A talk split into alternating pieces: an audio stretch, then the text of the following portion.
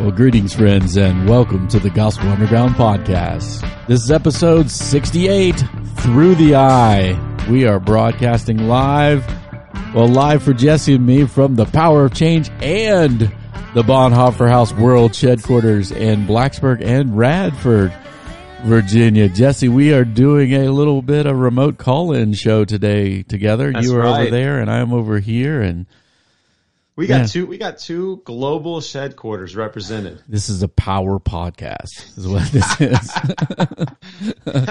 you, Oh, you guys yeah, know out there how Skype. you- guys out there know how ridiculous these statements are when we call this global and shed quarters and all that. We are literally in sheds behind our houses That's right. trying That's to right. trying to get something done, right? But uh, actually, we have I very can't even have my. I, I can't even have my heater on because of the the it, the the audio messes up. So I'm freezing out here in my shed. and I think it was uh, feels like nine degrees outside or something this morning. So uh, thank you for freezing for us. Um, man, uh, Skype video and audio has gotten very good. Jesse, you sound great. Good, good. Thank you. Yeah, and it's good to see your beautiful face even from across the valley. Hey, can you read my shirt? What it says? Uh, Dongletown, Dongletown. This is Dongletown, California. Yeah. USB Type C. I listened to uh, various technology podcasts, and one of them uh, were just getting, you know, with the Mac now, there's only a USB C port. And so they were talking about how many dongles they had. And one of the guys said, We live in Dongletown now. And so they made t shirts, and I bought one because I'm a nerd like that. Well, Jesse, you look good too. Skype is uh, uh, framing Oh, you very well. With uh, is that called a No, cardigan? don't do it. Don't do it. Uh, yes, I have a cardigan on. That's right. real talk uh, on sunday morning our pastor was saying like how there's two cultures or there's two kingdoms the kingdom of christ kingdom of the world um, there's not this cult and, and then my son leaned over and was like is there a kingdom of cardigans Which- oh which- man, you know that's cold, yeah that was pretty funny but yeah. so man hey well today we got a special uh, special segment for you um, We're not that into it, so sit right back. It's time for review-ish. We talk books and tech and movies and things, but don't care enough to write anything. It's not a review. We're not Love some Michael Bond. right down. It's time. Michael Bond, professional jazz musician, giving up love on the piano for reviewish. Well, this is actually um, we are we are going to be that into this one. I think the today's review is Jesse and I went with a group of a, a horde of men last night. How many guys went? Like thirty guys. It was like Gosh, there was a, at least twenty guys. Yeah, we, we- took over the whole middle part of that theater. Yeah, we went to see the movie uh, 1917, which, if you're not familiar with it, I mean, obviously, I'm not reading off IMDb or anything, but wonderful film ca- um, capturing kind of some of the essences of the Great War or World War One.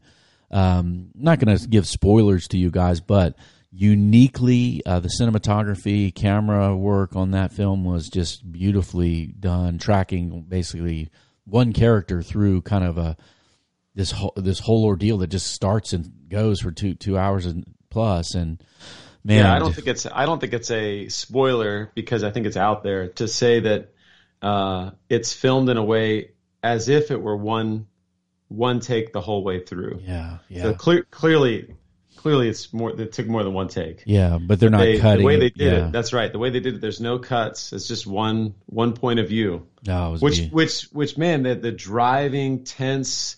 Uh, it, it's really captivating the way they did that. yeah me and Tommy had finished up wrestling practice and we were both kind of dehydrated and tired and we were worried we were going to fall asleep uh, but man no chance on that um, No way, man. I was holding my breath for so long at different times. yeah not knowing where what was going to come and uh, all the kinds of things that those young men went through um, in the great war just unbelievable this is like obviously there were hints coming you know in the you know see even the american civil war uh, the the Yeah. the russo-japanese war that took place before that some of the use of the machine gun by the british empire in africa were kind of uh, I guess previews to what happened, but really the first mechanized war where you had machine guns, no man's lands, trench warfare, poison gas. It's like, hey, modern science is going to save the world or destroy it. That kind of uh, that kind of war, and and even was called at the time the war to end all wars.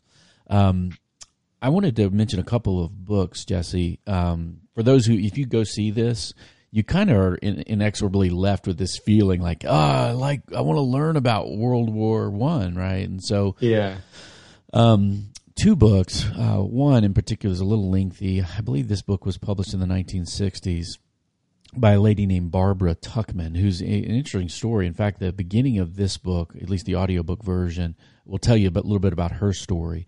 Uh, but it's called The Guns of August uh, by Barbara Tuchman. It kind of sets up the, the beginning, the geopolitical situation, and even the worldviews and the way uh, Germany saw itself and and, and how that was threatening to her neighbors and how they then made alliances which felt like Germany was getting encircled, um, which kind of pressed everybody into this kind of pressure cooker tinderbox that just exploded when, when a certain event, mainly the assassination of Archduke Ferdinand, Ferdinand I believe of the Austro-Hungarian Empire, was was assassinated by somebody had really nothing to do with the major powers that ended up fighting it out. But all these alliances kind of kick into place, and then just everybody all of a sudden is in this unbelievably terrible uh, mechanized war where tanks were invented, airplanes were used for the first time in combat. But The Guns of August by Barbara Tuchman reviewish that very highly. If you want a shorter read, there's a book called World War One: A Short History by Norman Stone. Um, really quick read, just a couple hundred pages, where uh, you can get a good kind of overview of that war. But any impressions, Jesse, that 1917 when you left? I mean, Oh, sure. Yeah. One thing that I thought w- actually I think is really interesting about uh, to think about with our podcast today is um, there there was uh, such a such an interesting contrast between uh, beauty and uh, and the and the des- destruction of beauty.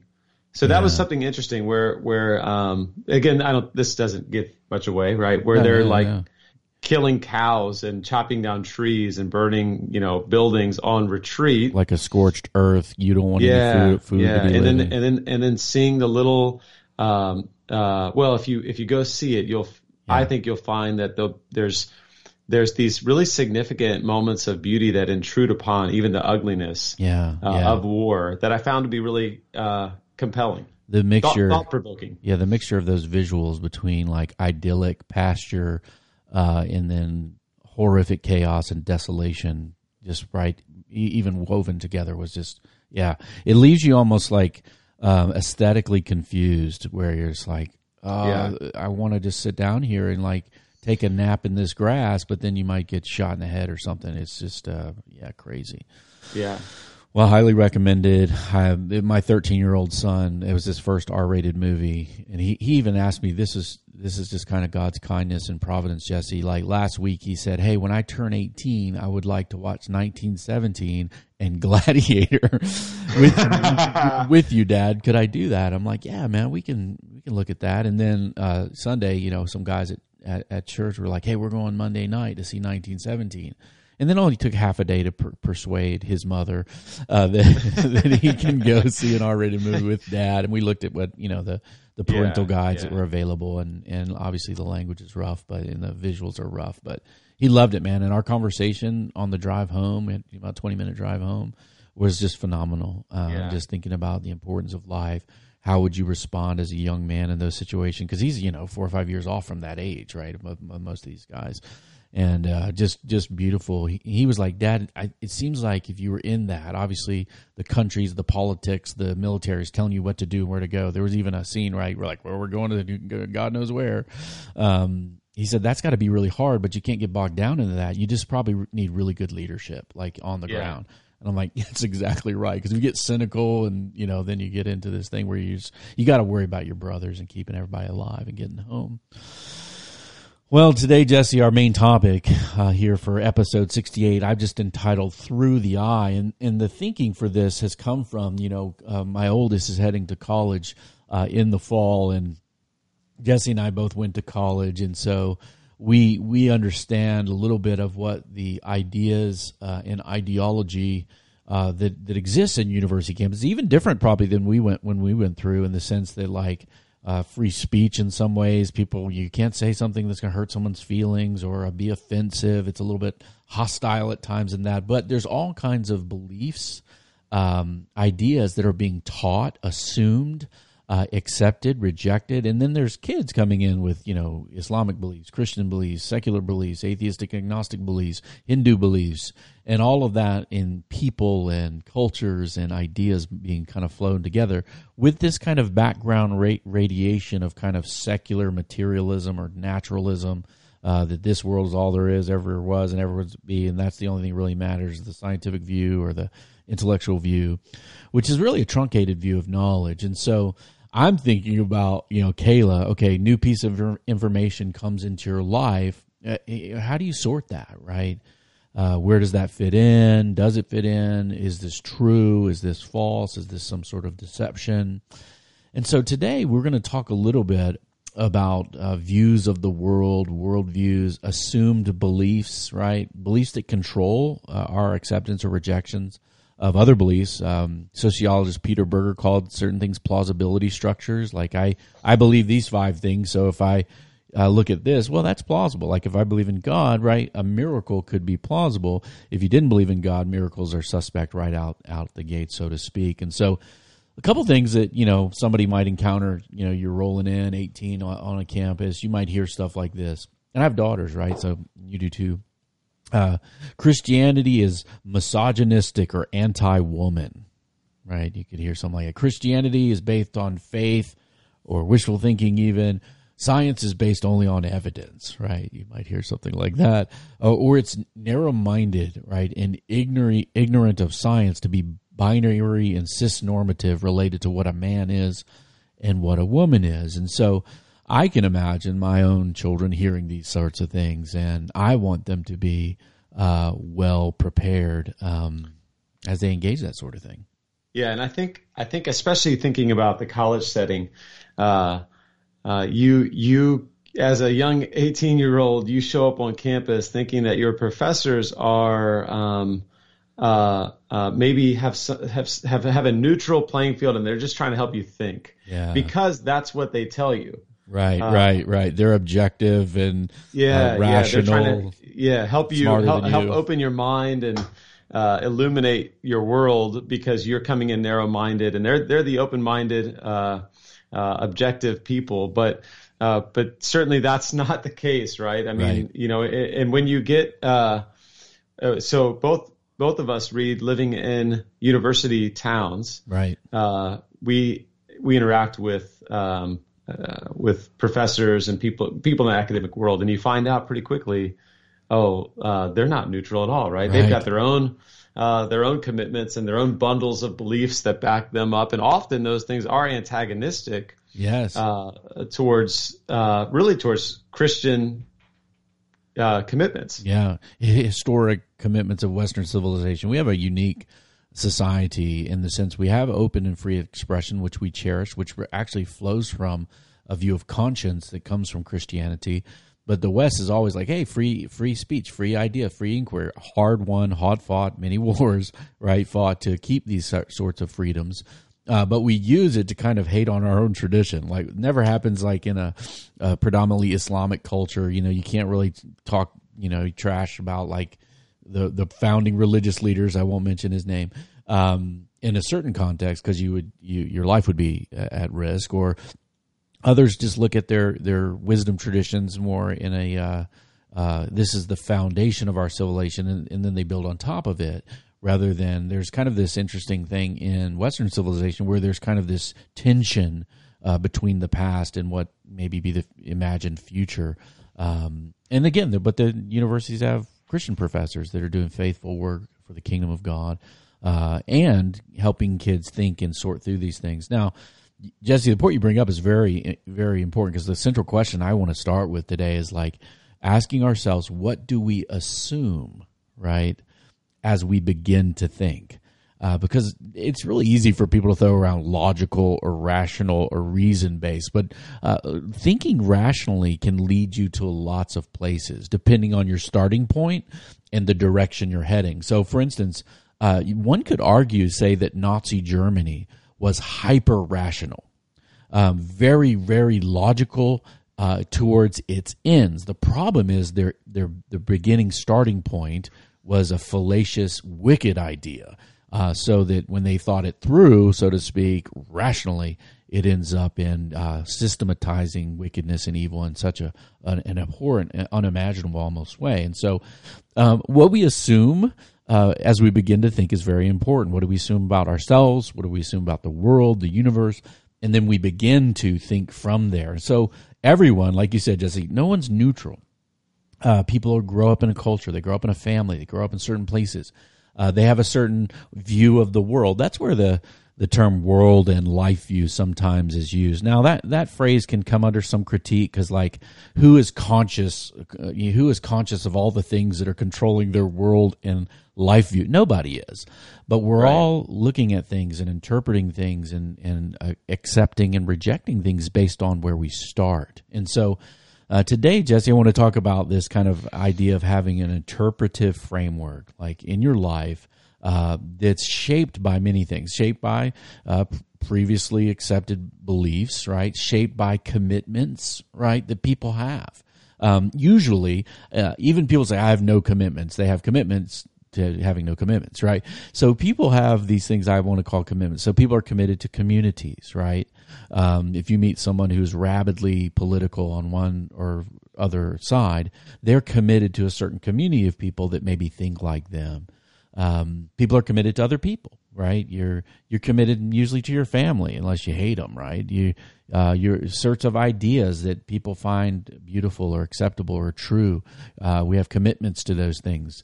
Uh, we grow in commitments to the things we love, right? The things that we worship. We actually build liturgies around the things we love and worship, and we rehearse them. You see that uh, when people tailgate and go to you know Clemson football game or something like that. I was going to say Virginia Tech, but I don't want to get too close to the home idolatries. Uh, that, that yeah, you know that I, I, like that you're including the the commitment to loving and worshiping because, um, you know, the probably the best critique of worldview thinking or worldview language is the critique that it neglects uh, how important our uh, our worship activities and even just our um, oh, I don't know, liturgies of the everyday, kind of the the the, the commitments that we have to uh, to love that are uh, maybe a little bit lower and below below the surface than just uh, how we view the world or our you know kind of I, I ideological commitments right. to the world. And they're not uh, always... So I think that's yeah this this idea of committing and we, we, we do love and worship uh, things, and that drives our our you know our our worldview, so to yeah. speak. And many times these things are not purely thoughtful or rational, right? Uh, try to right. try to convince a Dallas Cowboy fan that their team is not good and hasn't been good for a long time, and you'll find a completely irrational commitment to love and worship that makes it no really sense. should be easy. It should be easy to convince them. That's right. You just need Stephen A. Uh, to convince them with his cow- cowboy hat on. Um, yeah, other things people are committed to this is very common in our society. People are very committed to some idea of self determination uh, and self definition. This is growing right in our kind of uh, the the water we're swimming in as as Americans. That the idea is that hey, I determine who I am and I define who I am, uh, and that becomes kind of an immovable uh, belief. Like, what if somebody else wants to define who you are? Oh no, that's, that's like one of the chief evils, right? Um, so that even you know thinking through how people think about God today. Well, God is great as long as God is part of my self definition. Let God try to define me. Well, I don't want that God. I want the God that's me. So the title of this podcast comes from a poem called The Everlasting Gospel by the late 18th, early 19th century poet William Blake. And that poem ends this way This life's dim windows of the soul distorts the heavens from pole to pole and leads you to believe a lie when you see with and not through the eye. And so, what he's getting at there is that we're not just supposed to build our life just on experiences, but we're to sort the things that come through the eye, through the conscience, right, and through the mind. Uh, under under the leadership of Christ, uh, as we interact with what's true or false, or what we're committed to and what we love, uh, as we go through this world. And so all of us uh, need some sort of framework to sort and sift things, right? Uh, and I want to call these called well earned and well sorted plausibility structures because you want to build really good uh, uh, beliefs. about yourself, about the universe, about God, uh, so that when other beliefs come into your world, you can sort and sift them with some sort of uh, wisdom and skill, I would say. Now, um, as a Christian, um, uh, uh, philosopher Alvin Plantinga, uh, a lot of philosophers jokingly call him Saint Alvin of Notre Dame. Um, wrote a book called Warranted Christian Beliefs. I'm not going to get into the ideas from that volume. It's a very, very thick volume. There's a shorter version of, of those ideas out there. I'll put in the show notes. Um, but there's certain beliefs that uh, we want to say, hey, these beliefs have warrant. Uh, these beliefs are rational, and uh, they really help us sort and sift. And what the, these I don't think are controversial for any Christian from whatever tradition. These are kind of a framework of Christianity that have been, you know, tossed around for millennia, and they're from the Bible. But I think if you have a good handle on these, uh, you'll be able to take other beliefs in or reject them uh, with a little bit of wisdom and skill. The first one is creation. And this makes a huge difference. Uh, for instance, in Western civilization, either the world and the universe and human beings are the product of unguided, unaided, impersonal natural forces, right? A natural phenomenon like quantum fluctuation created this and it all exploded and boom, that's, there's nothing else. Or the world is a purposeful creation uh, by God, right? And so the Christian believes that the whole universe, right, not not God Himself, but all that we can observe scientifically, space time uh, itself, all the universe, and if there's a multiverse, all of those too, uh, and human beings, male and female, have been created in the image and likeness of God. I like that. You know what you did there, Reed. Uh, uh, I want to try to make sure I, I'm I'm interacting and understanding. So because I like how you talked about. Uh, um, oh, it, it's it's teleological or it's right. towards an end. There's a right. there's a purpose uh, because now now in creation it's not just uh, uh, that God was lonely or um, uh, the, the, in, in unpurposed creation, but that but that creation uh, fits together with with uh, towards an aim, towards an end. That's right. That's right. Uh, yeah. That if if the belief in creation, right, uh, believes that there is a personal purpose to all that is. Um, now, I think there's lots of hints to the personal nature of reality that love seems central and that, that morality seems central, and there seems to be a good and bad in relationship in, in everything. And so the fact that the universe seems personal and purposed comes from uh, the belief, right? The control belief, the uh, the well earned belief that God created the heavens and the earth, created male and female. So human beings matter, are special. Now, take the con the, the contrary to that is that the universe is impersonal, right?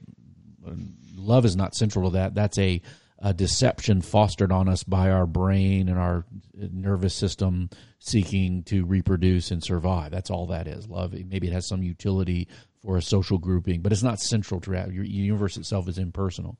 Um, and then purpose, no, that's that. There's no higher purpose. You might create a bunch of little purposes, hopefully not at odds with each other, uh, but there's no ultimate design or telos, like you you said. Yeah, and I like I like how you uh, included their personal because um, uh, even the, the, the sense of orderliness towards an end um, isn't distinctively Christian, right? Uh, um, in some ways, it's Aristotelian, mm-hmm. um, and and actually, I think that's part of how we ended up where we are now with uh, kind of the, the default um, expressive individualism or self determination, because. Uh, um, uh, the idea of everything being uh, ordered and, and towards an end but without the the idea of love and personal um, uh, expression and responsibility um, was well they, they, they really need to go hand in hand that's right that's right when you separate yeah. the two you, you're left with human beings that desire meaning and purpose so they have to create right. it at a micro level so uh, what you're seeing in western civilization is you know in the beginning god created the heavens and earth the judeo-christian view which encapsulate uh, some of the things Aristotle said, um, that view has now been fragmented. And so there's no God having a purpose for the world in my life. but we still need it. We still need meaning. We still need purpose. Uh, we'll talk about that in the coming episodes, Jesse, uh, of this podcast. But because of that, we're sought either seeking them through our communities or our tribes. So tribalism's on the rise, or we're caught seeking it individualistically, which Yeah. fragments us away from each other, away from love and relationship, which which is sad and puts us at odds with each other because you'll have uh, many tiny kingdoms at war uh, with one another, and so. But to believe in creation, right, um, means that you believe the universe has a personal purpose to it, and that changed your outlook on life uh, tremendously um, hopeful hopefulness about the future. How can I be hopeful? It's all going to end in heat death and nothingness. Okay, that's real hopeful. But or it's going to end in the purpose and design of God. Uh, second, second uh, Christian belief is this idea of brokenness or fallenness uh, that the world is not as it ought to be. Now, and I worded that really, really uh, specifically, Jesse, because we can say that we don't like the world, right? Which most people don't. Everybody, we got to change the world. We want to change this. And usually, maybe people mean some political view or get my views instead of your views, and I'll change the world and make it better, right? Karl Marx, I'm going to change the world. Um, Mahatma, Mohandas Gandhi, we're going to change the world. Uh, it, is this going to be in a good direction or a bad direction? We don't know. But the intuition is, though, the world is not as it ought to be. Again, this gets back to the design aspect.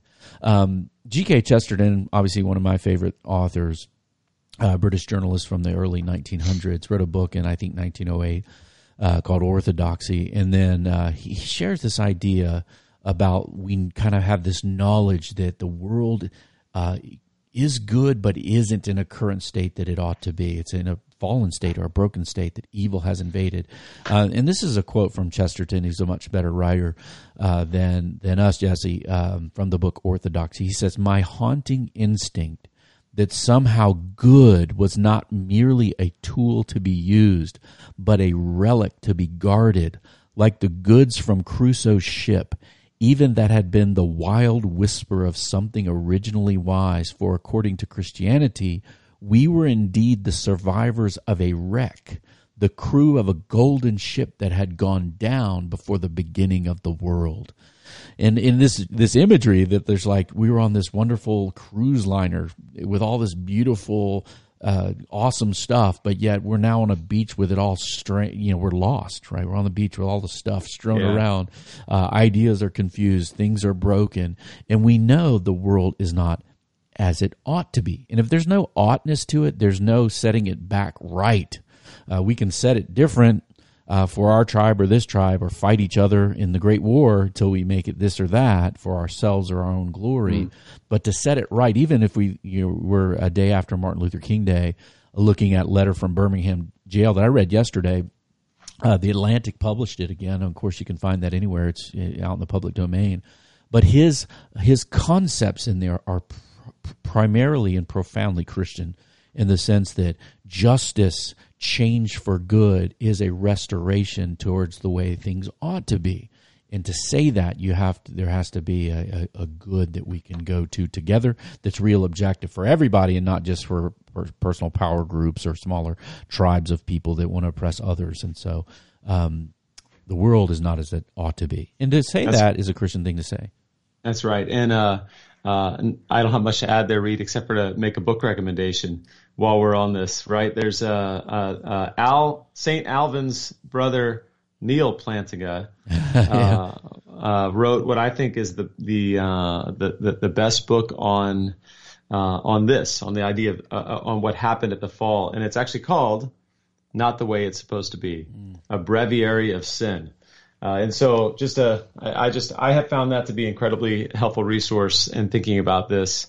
Um, so I want to throw that out there. Wonderful book. We'll put that in the show notes for you guys. It's a really great read uh, because our intuition that the world is not as it ought to be is actually right and true. And that helps you sort the world when you see, like, oh, when somebody comes in and says, if we just got people in re education camps, we'll fix everyone and make them right. You used to be like, oh, that's scary. Because why? We should expect this world to be a mingled reality of beauty and brokenness, good and evil, uh, desolation and restoration. Uh, the question is, which project are we on? Because there, many of our actions are on the process of continuing a, a, a pattern of sin and death, and there's other ways of living that build a community of light and love, which is the goal, right, that we should have. So, creation, fall, redemption through Jesus Christ. Um, Jesus Christ was the promised King of Israel who would come as a ruler that we long for, that is right, good, and just, wise in his dealings, who would take a broken world and make it right. Whenever that comes through uh, a human being, it is ended in disaster. Uh, when it comes from the restor- restoring work of God Himself, uh, beauty, the beauty of Eden, even what will supersede that is what the hmm. future is coming because redemption that's brought by Jesus. Even his miracles, reversing the curse and brokenness of the world of sickness, disease, demonic activity, even natural uh, phenomenon. He s- sets his rulership over it, and he wants to redeem people who are sinners. Right? It's not just the world is bad; it's we are bad. He wants to forgive us, change us, set us on a different direction of redemption, where the world is. He said, "Behold, I'm making all things." Uh, new, and that's the destiny of the world. And then finally, uh, restoration. You can use all kind of words for this: kingdom, whatever, consummation. Uh, the end will be glorious. Uh, evil will be judged. The world liberated from a right and good God. In this state of brokenness, will be consumed in a kingdom of light and love, where all the things will be fading into the past and a glorious reality will be brought about, uh, which we call the kingdom of heaven. Jesus taught us that. Um, these these views, right, creation, fall, redemption, and restoration. If we have that framework, we can then sort and evaluate things, important things, as we interpret uh, life and we understand it. A couple couple uh, quotes, uh, Jesse. Um, G.K. Chesterton said, "God is like the sun; you can't look at it, but without it, you cannot look at anything." And philosophically, right, you can't say define God and give two examples. It just doesn't work. You can't. God is in a unique category all by himself, but illuminates all of life uh, because it's his creation. And then C.S. Lewis said, took the same metaphor, probably read Chesterton, I think, um, said, I believe in Christianity as I believe that the sun has risen, not because I see it, but because by it I see everything else. Mm. And I think doesn't doesn't Lewis also have that uh, that great? Um, he does that great little article. Uh, something in a tool shed. Yeah, uh, I'll find it. Yeah. But uh, where he talks about uh, being in a dark tool shed and the light uh, shining through the crack in the door, and how uh, everything is dark, but what the light shines on, he can see. So first he sees the dust particles and the light, so you can kind of see the light beam.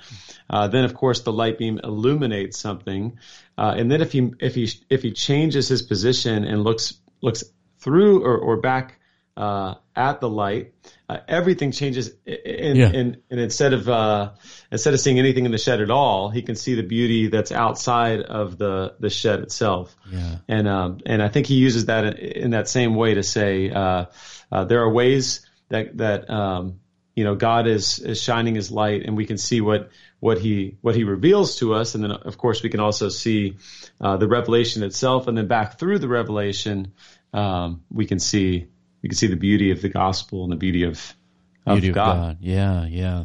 Uh, medieval theologian Thomas Aquinas called that the beatific vision, right? That, mm. That's the goal of life is to see God, right? Uh, because in so you're seeing perfect truth, goodness, and beauty, all the things that are illuminated in the world that we like. Oh, we long for that. Uh, we find that that comes through a person, and that's where even like the pietistic tradition of of evangelicals, like, hey, we have that in a personal relationship, right? uh, is so valued because we relate to the good, we relate to the true, we relate to the beautiful, uh, and even so bold to say, Jesus, who is the incarnate God of all these things, loves me, right? Uh, and died for me, sacrificially gave himself for me. And even watching war movies where um, greater love has no one than lay his life down for his friends, right? Um, we really understand that that sacrificial view of love where Jesus uh, sacrificed himself for us, is central to the narrative of the whole universe, uh, and we long for it.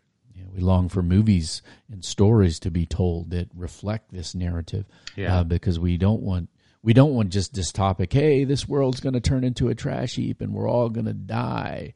The end. Like nobody likes that. Now, some people think that's the truth of the matter, uh, but I do not.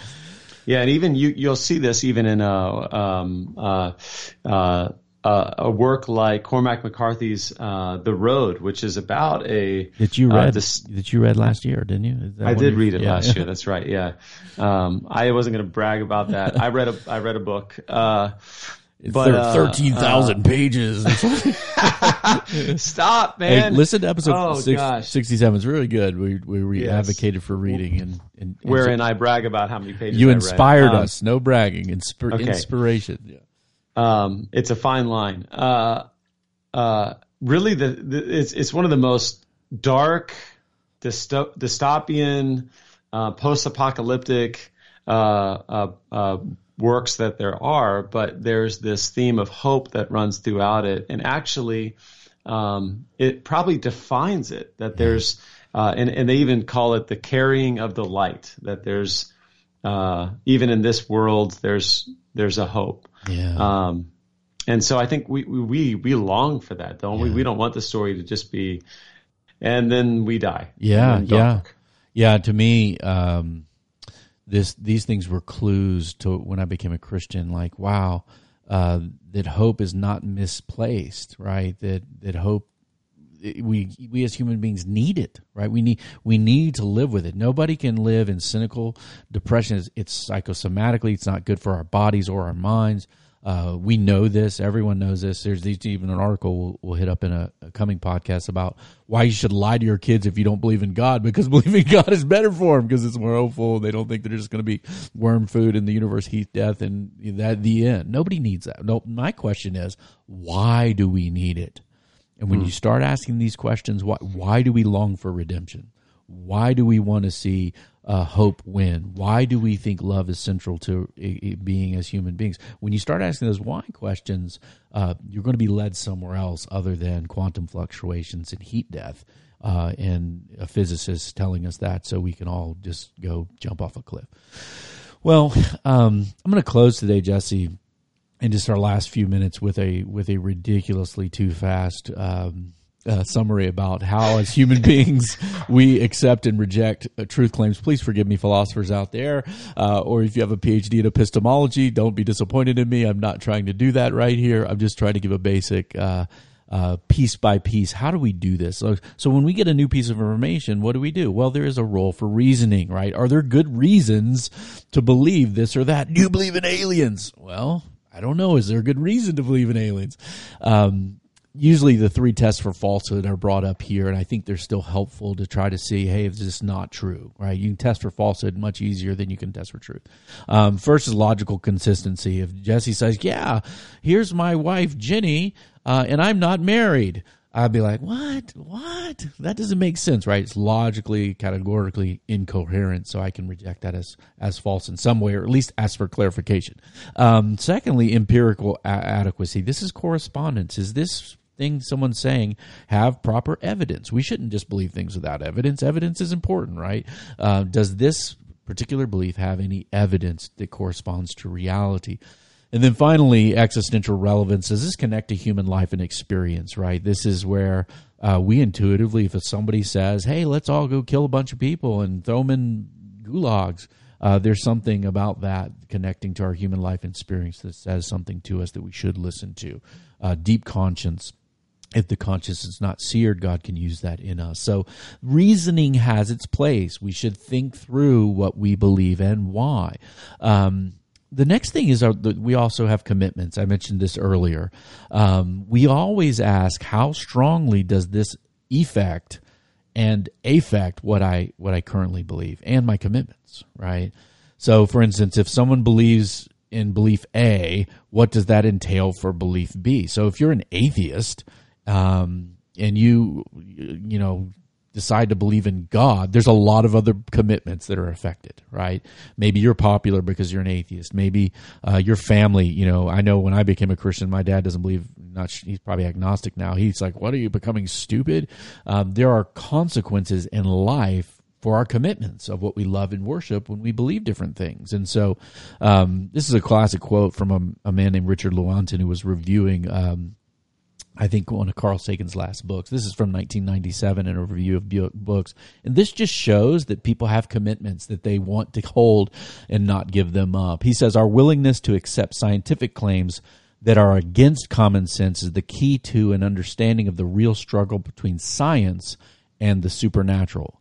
We take the side of science. Now he's using this as some kind of uh, totalitizing view. Science, uh, in spite of the patently absurd absurdity of some of its constructs, in spite of its failure to fulfill many of the extravagant promises of life and health, in spite of the tolerance of the scientific community for unsubstantiated just so stories, uh, like the evolution of whales, uh, because we have a prior commitment, a commitment to materialism. That's the view that matter and space time energy is all there is. It is not that the methods and institution of science somehow compel us to accept a material explanation of the phenomenal world. So here's what he says, Jesse science in doing the scientific method doesn't compel you to be a materialist to believe space time and, and, energy is all there is he goes but on the contrary that we are forced by our a priori that's before thinking adherence to material causes to create an apparatus of investigation and a set of concepts to produce material explanations no matter how counterintuitive no matter how mystifying to the uninitiated, all you non science people. So he says this Moreover, that materialism is absolute, for we cannot allow a divine foot in the door. So basically, a guy like this is saying, I don't believe in God and I don't want there to be a God. And I'm hmm. committed mm. to this a priori before thinking, right? I'm committed to this he says the eminent Kant scholar Lewis Beck used to say that anyone who could believe in God could believe in anything. To appeal to an omnipotent deity is to allow that any moment the regularities of nature may be ruptures and miracles may happen.